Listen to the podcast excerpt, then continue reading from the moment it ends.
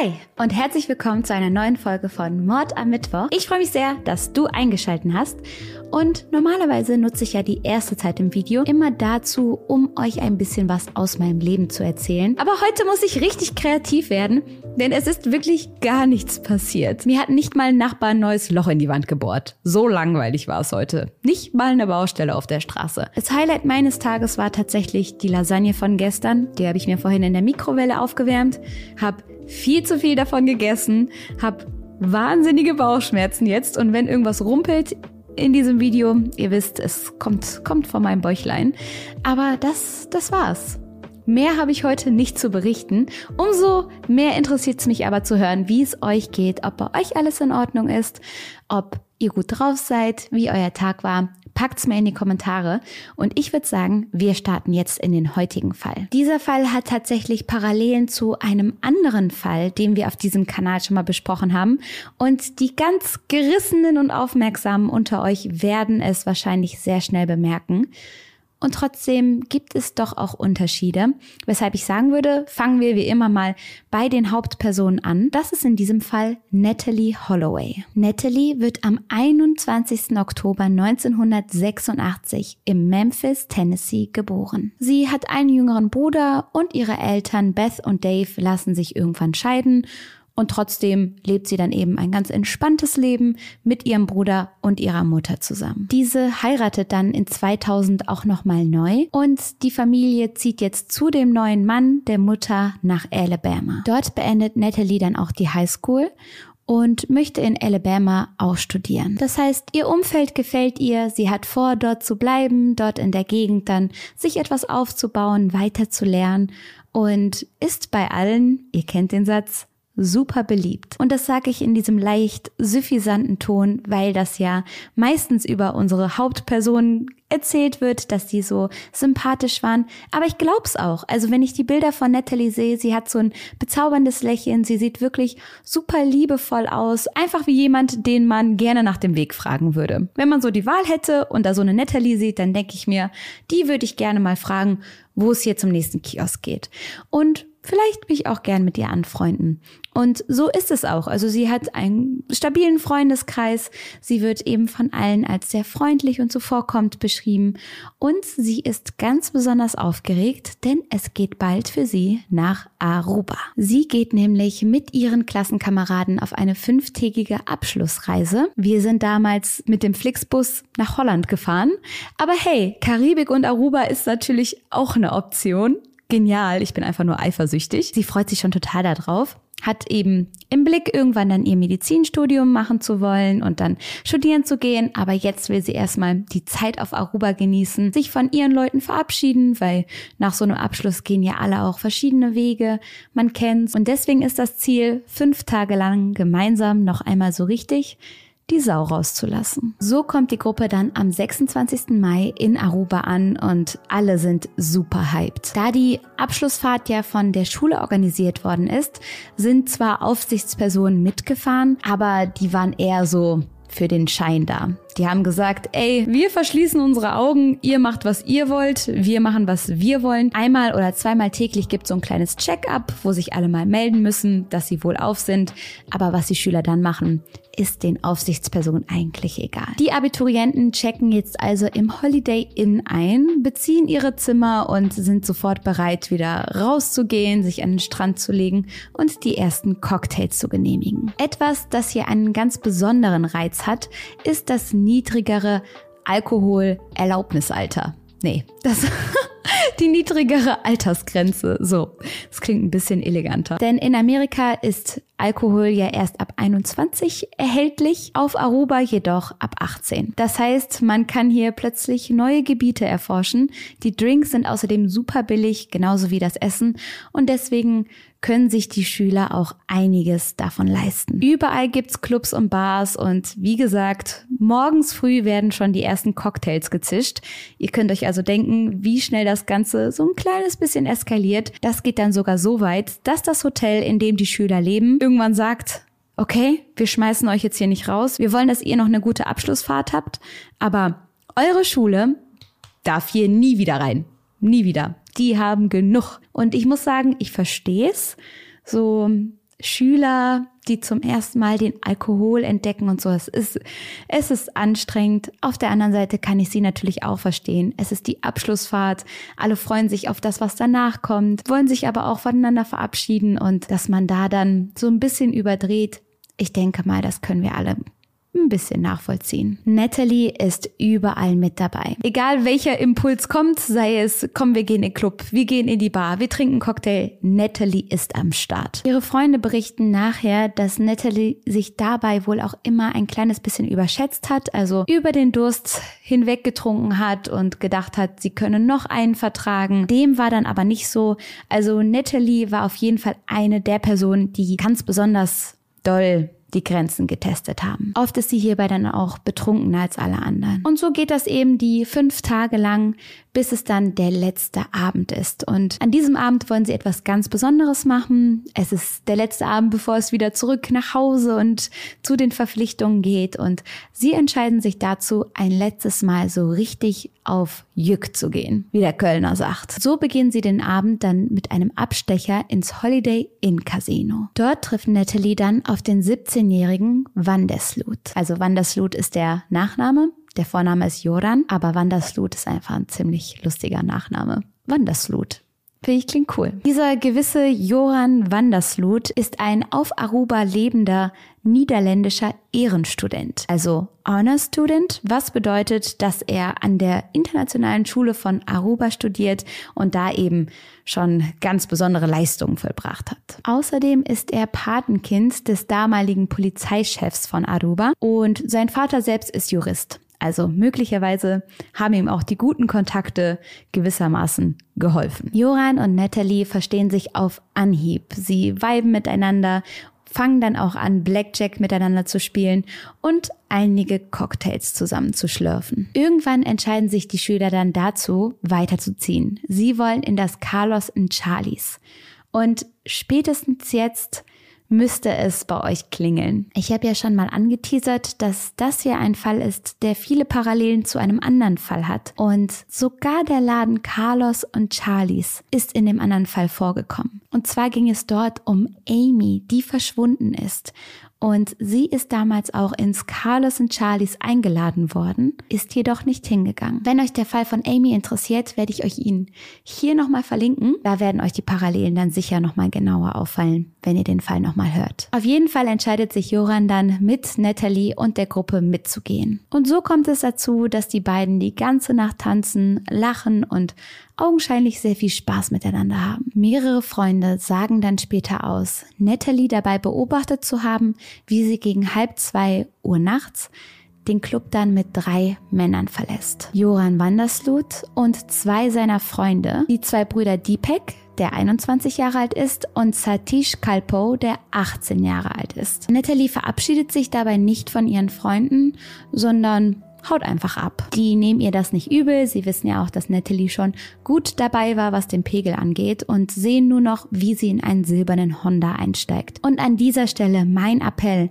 Bitte, bitte lasst niemals eine Freundin oder einen Freund betrunken von der Party allein nach Hause gehen. Nie, niemals.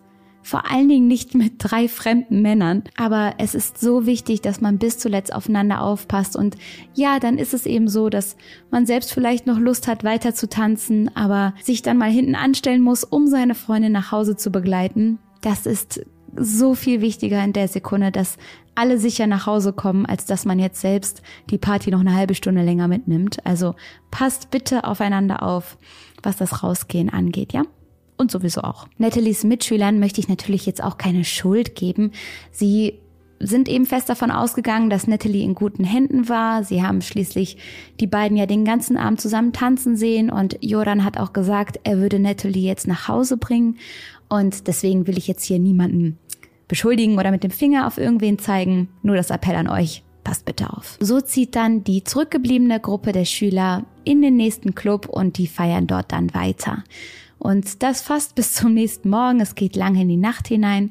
Und am nächsten Morgen, ihr könnt es euch vorstellen, Tag der Abreise, die ganzen verkaterten Gesichter, alle stehen bereit, um abgeholt zu werden. Die einzige Person, die nicht in der Lobby ist, ist Natalie. Und Einige der Schüler machen noch Witze. Sie sagen, ach ja, ne, die schläft bestimmt noch, die hat bestimmt den Kater ihres Lebens und witzeln da noch so rum. Aber Natalie erscheint auch nach 10, 20, 30 Minuten nicht. So gehen einige der Schüler dann auf ihr Zimmer, um sie zu wecken. Als sie ins Zimmer kommen, finden sie dort ihren Koffer, der fertig gepackt ist, ihren Reisepass, der auf dem Nachttisch liegt, bereit zur Abreise. Nur Natalie fehlt. Sie durchsuchen das ganze Hotel ohne eine Spur von Natalie. Dann melden sich die Ersten und sagen, ey, Natalie ist doch gestern mit diesen drei Männern weggefahren. Vielleicht wissen die etwas. Die Aufseher bekommen jetzt langsam ein mulmiges Gefühl und kontaktieren umgehend Nathalies Mutter und ihren Stiefvater. Als die diese Nachricht erhalten, nehmen sie sofort den nächsten Flieger nach Aruba. Sie merken sofort, das hier ist kein Besäufnis, was schiefgegangen ist. Hier liegt niemand verkatert am Strand rum. Hier ist wirklich was im Busch. Nachdem Nathalies Mutter dann ankommt, stellt der Hotelmanager sofort sämtliche Überwachungskamera-Aufnahmen zur Verfügung, um irgendwie bei der Ermittlung zu helfen. Diese Aufnahmen schließen auch die Bereiche des Casinos mit ein. Und auf den Bildern sind ganz deutlich Natalie und Joran zu erkennen. Der Manager erkennt ihn sofort Joran ist wohl ein bekanntes Gesicht, er ist schon häufiger im Casino gewesen.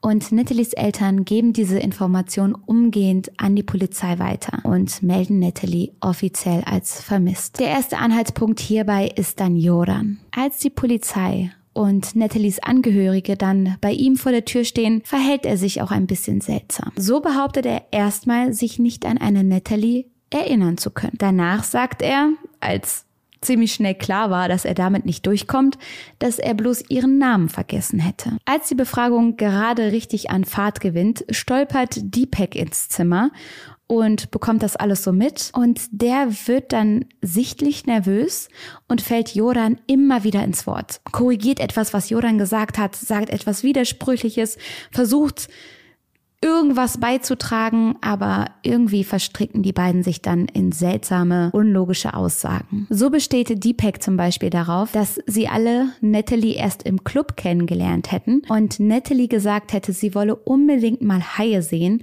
und deswegen hätten die Jungs sich breitschlagen lassen und sie nachts dann zum Strand gefahren. Außerdem hätten sie laut seinen Erzählungen Natalie dann gegen zwei Uhr am Hotel abgesetzt und wären dann weggefahren. Und plötzlich kann sich auch Joran daran erinnern, unterstützt die Aussage seines Freundes, die Version, die da gerade angeboten wurde und sagt, ja, Mensch, genau so war's. Habe ich gerade voll vergessen. Außerdem behauptet er, er habe versucht, Natalie aus dem Auto zu helfen. Sie habe das aber nicht zugelassen. Nicht nur das, Joran erzählt jetzt auch, er habe eine Gestalt in schwarzen Klamotten noch im Rückspiegel auf Natalie zukommen sehen. Das heißt, Jungs laden sie ab, fahren weg und dann aus dem Nichts ein ominöser Mann ist da irgendwie erschienen und hat mit Natalie gesprochen. Das habe er nur noch im Rückspiegel gesehen und mehr wisse er leider nicht. Bei der Polizei läuten derweil die Alarmglocken. Natalie ist jetzt schon mehrere Stunden verschwunden und Jorans Geschichte klingt nicht ganz glaubenswürdig. So wird in Windeseile eine Massenkampagne gestartet, um Natalie zu finden. Tausende Menschen ziehen los, um nach ihr zu suchen. Der arubische Staat gibt sogar einigen seiner Angestellten frei, um an der Suche teilzunehmen. Freiwillige fliegen aus Amerika ein. 50 niederländische Marinesoldaten suchen die gesamte Küste ab. Taucher versuchen Natalie zu bergen. Natalies Eltern setzen derweil eine Belohnung von über 175.000 Dollar aus auf irgendwelche Hinweise, die bei der Suche nach ihrer Tochter helfen können. Weitere 50.000 10.000 Dollar werden durch Spenden gesammelt. Die Polizei ist sich sicher, dass sie das Mädchen bald finden werden. Aruba ist eine sehr, sehr kleine Insel. Wie schwer kann es schon sein, jemanden auf so einem kleinen Fleck Land zu finden? Ganz kurz ein paar Fakten zu der Polizei auf Aruba. Die werden später noch wichtig sein, also dass ihr das einfach wisst. Denn auf Aruba ist es legal, dass man jemanden festnimmt aufgrund eines Verdachts. Das wäre in Deutschland ja undenkbar. Man braucht ja wirklich schon Beweise, Anhaltspunkte, Indizien, irgendwas in der Hand, um jemanden da richtig die Handschellen anlegen zu können. Auf Aruba reicht hier einfach der Verdacht. Nach dieser Festnahme gibt es dann eine Zeitspanne, in der Beweise gesammelt werden müssen. Sonst wird die Person halt wieder freigelassen. Denn so ganz ohne Beweise darf man natürlich auch dort niemanden permanent festhalten. Aber man kann ihn mit aufs Revier schleppen, einbuchten, sich dann etwas Zeit nehmen, um die Beweise zu sammeln, dann verurteilen mit diesen Beweisen und permanent inhaftieren. So, das ist der Plan der Polizei. So werden dann am 5. Juni also wenige Tage nach dem Verschwinden von Natalie, zwei Ex-Security Guards eines Hotels aus der Nähe wo sich das alles abgespielt hat, festgenommen. Ihnen werden dann Mord und Entführung vorgeworfen. Über diesen ganzen Prozess ist nicht viel bekannt. Die Details werden der Öffentlichkeit verwehrt. Es wird zum Beispiel nie erklärt, inwiefern die beiden etwas mit Nathalies Verschwinden zu tun gehabt sollen. Am 13. Juni wird einer der Security Guards dann wieder freigelassen. Anscheinend konnte man eben keine weiteren Beweise finden. Gleichzeitig wird eine ganze Menge von offiziellen Quellen verbreitete Informationen als Fehl Fehlinformationen abgetan. Das heißt, ganz viele Schlagzeilen werden produziert, ganz viele Texte und Artikel werden geschrieben mit sehr, sehr wenig Wahrheitsgehalt. Bedeutet, der ganze Fall Natalie ist ein einziges Chaos, keiner blickt mehr durch, niemand weiß, hier die Wahrheit sagt. So wird zum Beispiel am 11. Juni vom Justizminister eine Ansprache gehalten, in dem er Natalie für tot erklärt und sagt, ihr Leichnam sei von der Polizei geborgen worden. Dies allerdings ist eine Lüge. Es folgt also kurz darauf ein neues Statement, in dem er sich als Victim of a Misinformation Campaign darstellt. Also er sagt, oh, es tut mir leid, da habe ich wohl was Falsches gesagt und habe wohl Eltern gesagt, dass das Kind tot sei, aber das wissen wir noch gar nicht. Aber ich bin hier das Opfer. Mir wurden hier falsche Informationen zugeliefert. Und ihr müsst euch mal vorstellen, wie es Nathalies Eltern damit geht. Dass sie keinen Plan haben, was gerade wirklich passiert, wo die Ermittlungen stehen und immer wieder diese Fehlinformationen kursieren. Wie zum Beispiel, dass sich da jemand hinstellt und Natalie offiziell für tot erklärt, ohne Anhaltspunkte. Später wird dann von einem führenden Investigativpolizisten ein Statement abgegeben, in dem er verspricht, im Fall Natalie bald ein Ende in sich zu haben, denn es sei jemand gefunden worden, der habe die Tat gestanden und alles sei bereits in trockenen Tüchern. Natalie wäre am Strand etwas zugestoßen und der Verdächtigte würde sie nun zum Tatort führen. Am darauffolgenden Tag steht dieses Statement also überall in den Nachrichten, in den Artikeln und Schlagzeilen, wird jedoch am nächsten Tag schon wieder zurückgezogen. Stattdessen wird nun Folgendes gesagt. Fünf Verdächtige sind in Gewahrsam und wir befinden uns an einem sehr entscheidenden, wichtigen Punkt unserer Untersuchung. Also auch hier könnte man wieder das Gefühl bekommen, ein Ende ist in Sicht, Bald wird es besser werden, bald werden wir Antworten haben. Am 17. Juni wird dann ohne weitere Informationen ein Party-DJ verhaftet, kurz darauf auch Jorans Vater. Beide werden allerdings schnell wieder freigelassen, ohne Information, warum sie überhaupt erst verhaftet wurden. Joran und seine Freunde bleiben die ganze Zeit über jedoch Hauptverdächtige. Und das Trio macht es der Polizei auch nicht leicht. Die Informationen, die sie der Polizei liefern, unterscheiden sich, widersprechen sind, sind chaotisch und undurchsichtig. Die Geschichten ändern sich immer wieder, es herrschen Unklarheiten.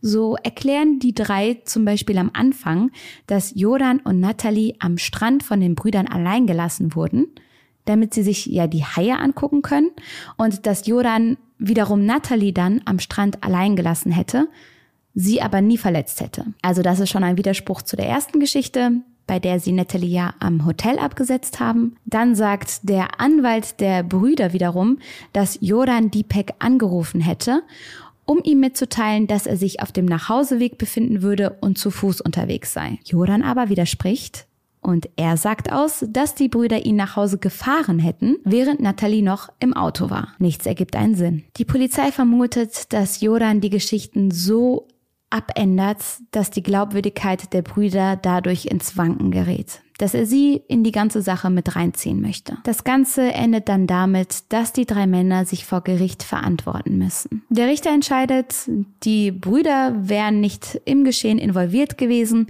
und so werden sie dann am 4. Juli wieder freigelassen. Auch wird bekannt gegeben, dass Jodan für 60 weitere Tage in Haft bleiben muss. Das wäre dann eben eine Zeitspanne, in der man weitere Beweise suchen und finden könnte, um ihn dann dingfest zu machen. Nathalies Eltern verzweifeln derweil immer mehr. Nach zwei Monaten erhöhen sie bereits die Prämie, die sie ausgesetzt hatten, auf zwei Millionen Dollar. Ihnen ist alles egal. Ihnen ist nichts so viel wert auf der Welt, wie herauszufinden, was mit Natalie passiert ist. Allmählich verlieren sie jedoch die Hoffnung.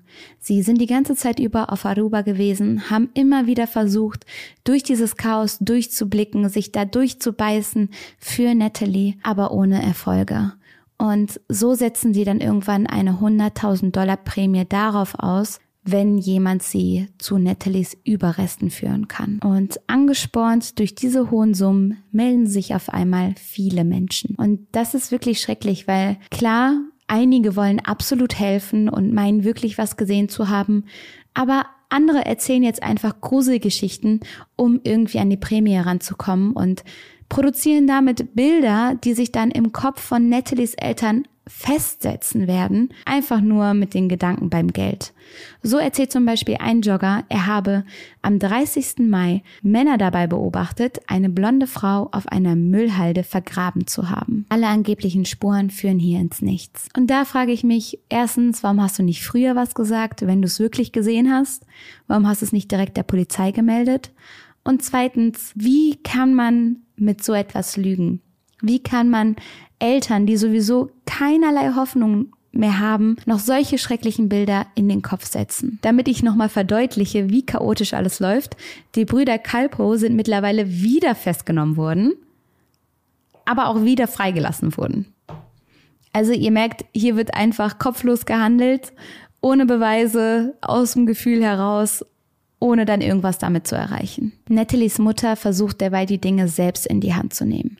Sie gibt hunderte Interviews, versucht mit Hilfe von Reportern Geständnisse bei Leuten wie zum Beispiel Jorans Vater herauszulocken, geht immer wieder in die Öffentlichkeit und lässt sich ablichten. Und bald macht ihr das auch Joran, der mittlerweile wieder freigelassen wurde, nach.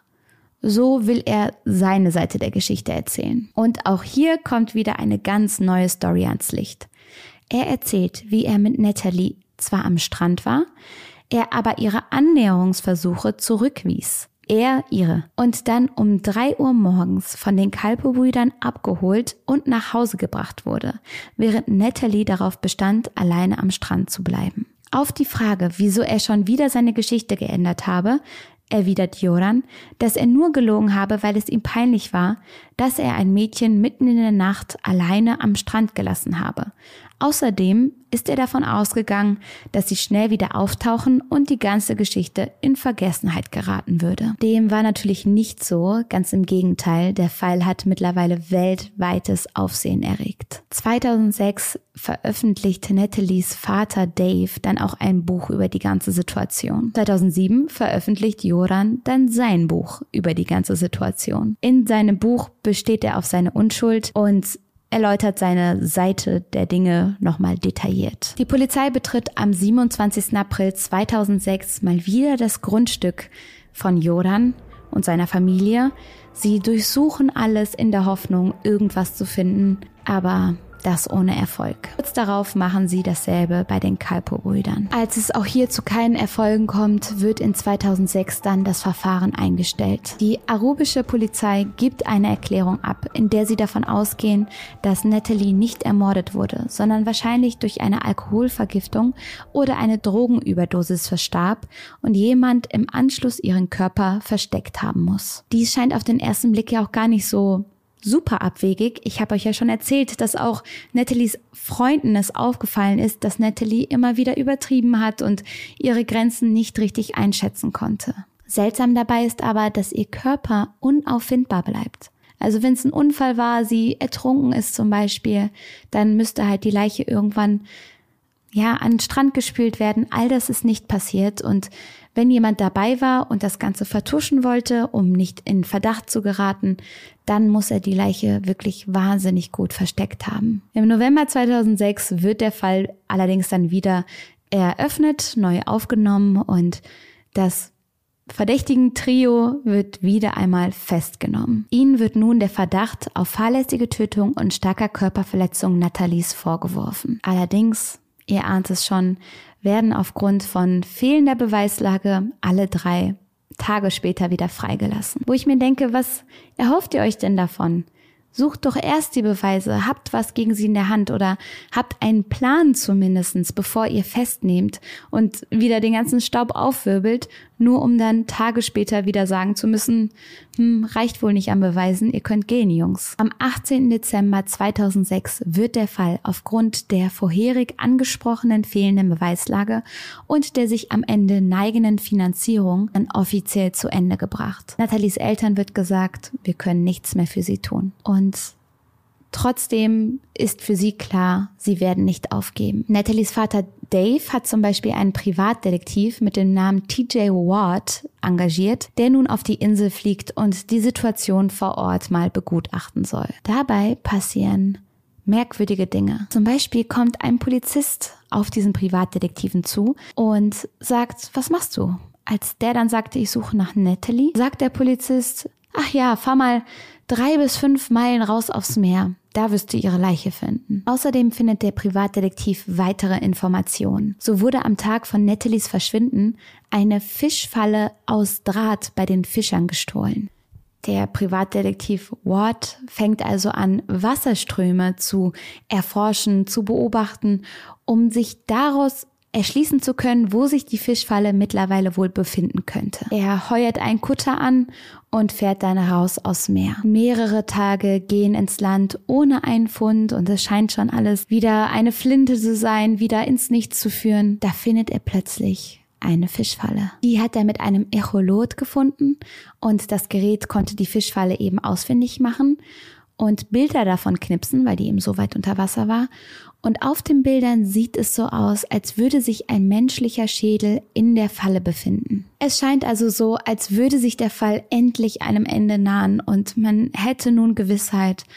Doch auch das war wohl wieder ein Schuss in den Ofen und das alles stellt sich wieder nur als Sackgasse heraus. Ja, hat am Ende nichts ergeben und Nathalies Eltern sind am Boden zerstört. Das ganze Spiel wiederholt sich immer und immer wieder. Es gibt wieder Beweise, Kleinigkeiten, irgendein Fund, der dann am Ende wieder ins absolute Nichts versinkt. Nathalies Eltern schöpfen dabei immer wieder falsche Hoffnung, nur am Ende erneut ratlos dazustehen und noch weniger zu wissen als zuvor. Irgendwann kommt dann ein gewisser John Ludwig, ein Bekannter der Familie von Joran, auf den Privatdetektiven Wort zu und sagt ihm, er habe Joran dabei helfen sollen, eine Leiche verschwinden zu lassen. Es habe sich dabei um Nathalies Leiche gehandelt. Und in dem Bereich, den er als Grabstelle angibt, werden tatsächlich Spuren menschlicher DNA gefunden. Diese Aussagen werden dann aber von den Behörden später zurückgezogen,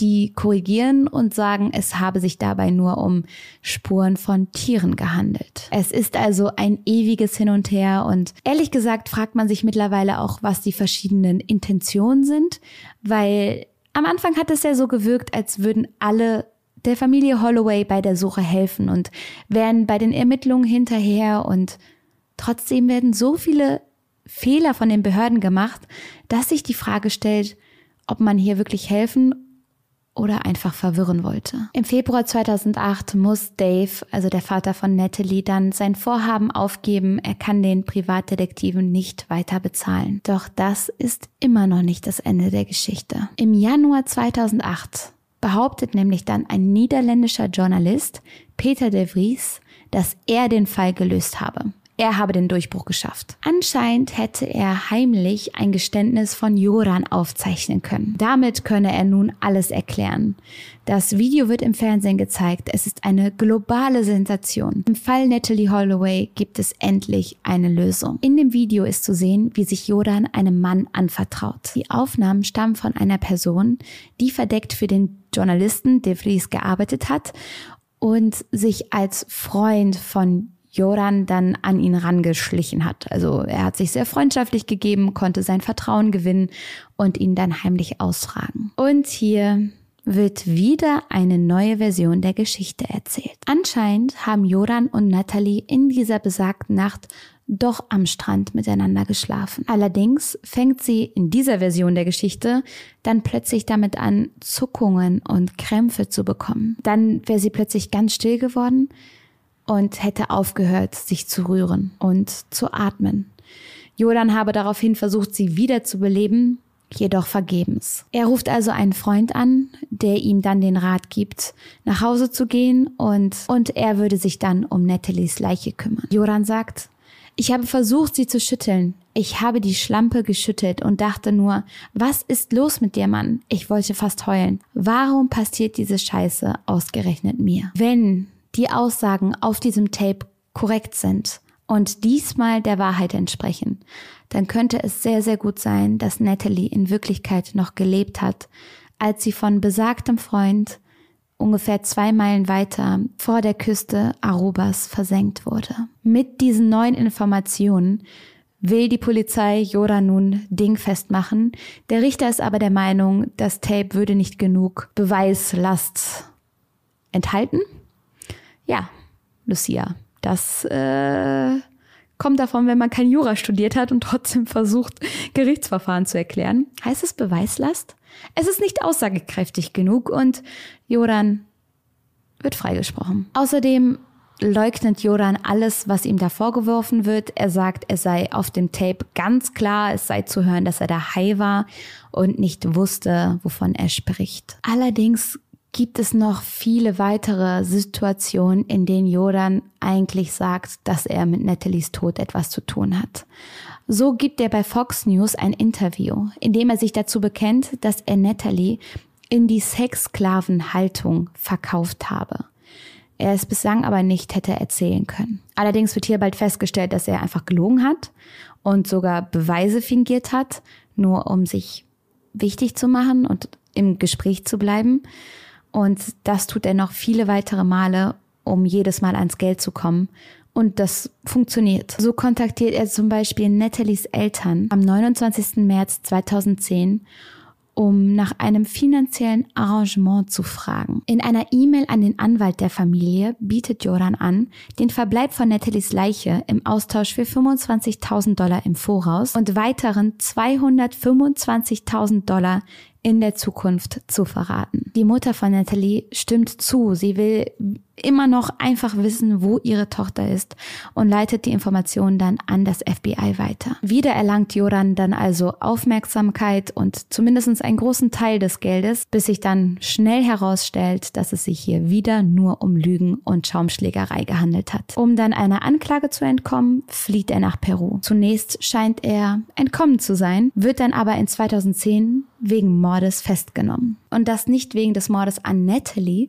sondern wegen des Mordes an einer gewissen Stephanie Flores. Diese hat er in einem Hotelzimmer brutal ermordet durch Schläge, weil sie einen Artikel gefunden hat, in dem er mit dem Tod von Natalie in Zusammenhang gebracht wurde. Dafür wurde er dann in Chile festgenommen und zu 28 Jahren im Gefängnis verurteilt. Danach soll er dann in die USA ausgeliefert werden, um dort dann seine Anklage wegen Erpressung und Betrug zu erhalten. Und ganz kurz, was ist das für ein Mensch? Wirklich, wie kann man immer wieder versuchen, diese Notlage für sich profitabel zu gestalten, für sich da Geld rauszuholen, einen Nutzen rauszuholen und dass er dann diese arme andere Frau getötet hat. Was ist das für ein Mensch? Und dass er zu so etwas fähig ist, hinterlässt eben das Gefühl, dass er auch sehr, sehr wohl weiß, was mit Natalie passiert ist. Über die Jahre hinweg gibt es immer wieder Zeugen, die Hinweise geben, etwas gesehen haben wollen und etwas beitragen. So meldet sich zum Beispiel ein Augenzeuge, der sagt, dass er Joran mit Natalie auf einer Baustelle gesehen habe. Sie sei dort vor ihm weggelaufen und dann wären die beiden irgendwo verschwunden und dann sei Joran mit einer leblosen Natalie im Arm wiedergekehrt. Danach habe er Natalie auf den Boden geworfen, also richtig auf den Boden geklatscht und sie an ihren Knöcheln dann in einen Kriechkeller gezogen. Als man den Augenzeugen fragt, warum er erst jetzt etwas sagt, sagt er, dass er damals ratlos war und nicht wusste, was er machen soll. Einerseits habe er an einer Straftat beigewohnt, erklärt er. Andererseits habe er in dem Moment selber illegale Aktivitäten verfolgt. Also er hatte Angst, selber für irgendwas Ärger zu bekommen. Er war einfach feige. Er war verdammt feige, sind wir mal ehrlich. Auf jeden Fall sollte laut seiner Aussage Nathalies Leiche noch immer unter dem Marriott Surf Club liegen. Doch auch hier können Spürhunde nichts erschnüffeln Und auch diese Spur verliert sich wieder im Sand von Aruba. Am 12. Januar 2012 wurde Natalie offiziell für tot erklärt. Die Polizei geht davon aus, dass Natalies Leiche weit raus in den Ozean geworfen wurde und deswegen unauffindbar ist. 2016 erscheint eine Meldung. Joran gesteht Erneut. Er sagt, ich habe die Polizei immer angelogen. Ich habe nie die Wahrheit gesagt. Ich bin schuldig und ich akzeptiere alles, was ich getan habe. Laut Jordan wäre die Polizeiinvestigation eine der schlechtesten, die jemals stattgefunden hätten. Also er macht sich noch über sie lustig. Wahnsinn, der Typ, ne? Nathalies Eltern glauben ihm aber kein Wort mehr. Selbst seine Geständnisse bedeuten nichts mehr für sie. Sie sind einfach leer und ausgelaugt und müde. Der ganze Fall ist von Beginn an absolut verwirrend. Man blickt nicht durch und bis heute weiß man nicht, wem oder was man überhaupt glauben kann. Obwohl sie Natalie nie gefunden haben, fliegen beide Elternteile jetzt seit über 25 Jahren immer wieder nach Aruba. Immer wieder suchen sie nach Beweisen, Hinweisen, Aussagen oder Spuren von Natalie. So sagt der Anwalt von Natalies Mutter Beth, ihr Standpunkt ist, dass sie keine Beweise oder Anzeichen dafür hat, dass Natalie noch am Leben ist. Aber in Abwesenheit jeglicher Beweise oder Anzeichen dafür, dass sie tot ist, wie sie sich immer an diesen kleinen Hoffnungsschimmer klammern. Das ist, oh, das geht mir sehr nah. Natalie bleibt verschwunden. Und ich finde es so, so tapfer von, von ihrer Mama und auch von ihrem Papa und dem Stiefpapa, dass sie nie die Suche aufgegeben haben. Und ich denke mir, selbst wenn Natalie nicht mehr lebt, dann sieht sie ja vielleicht vom Himmel, dass ihre Mama die Suche nie aufgegeben hat. Und ach ja, das macht das Herz so schwer und ich bin so sauer, dass es Menschen gibt, die so wenig Empathie haben und so wenig das Leid von anderen verstehen. Naja. Ach, Freunde. Ihr wisst, normalerweise sind die letzten Minuten immer für ein positives Plädoyer und ein Aufraffen. Aber ich finde es einfach verdammt traurig, weil die immer wieder Hoffnung haben. Und es ist ja auch anstrengend, Hoffnung zu schöpfen. Das braucht ganz viel Energie und Kraft. Und diese Kraft haben sie immer wieder für ihre Natalie aufgefunden. Und ich wünsche Ihnen einfach das Allerbeste und egal wo Natalie ist, ich hoffe, dass sie weiß, wie lieb ihre Mama sie hat und ja, ich hoffe, ihr wisst, wie lieb ich euch habe. Bis zum nächsten Mal.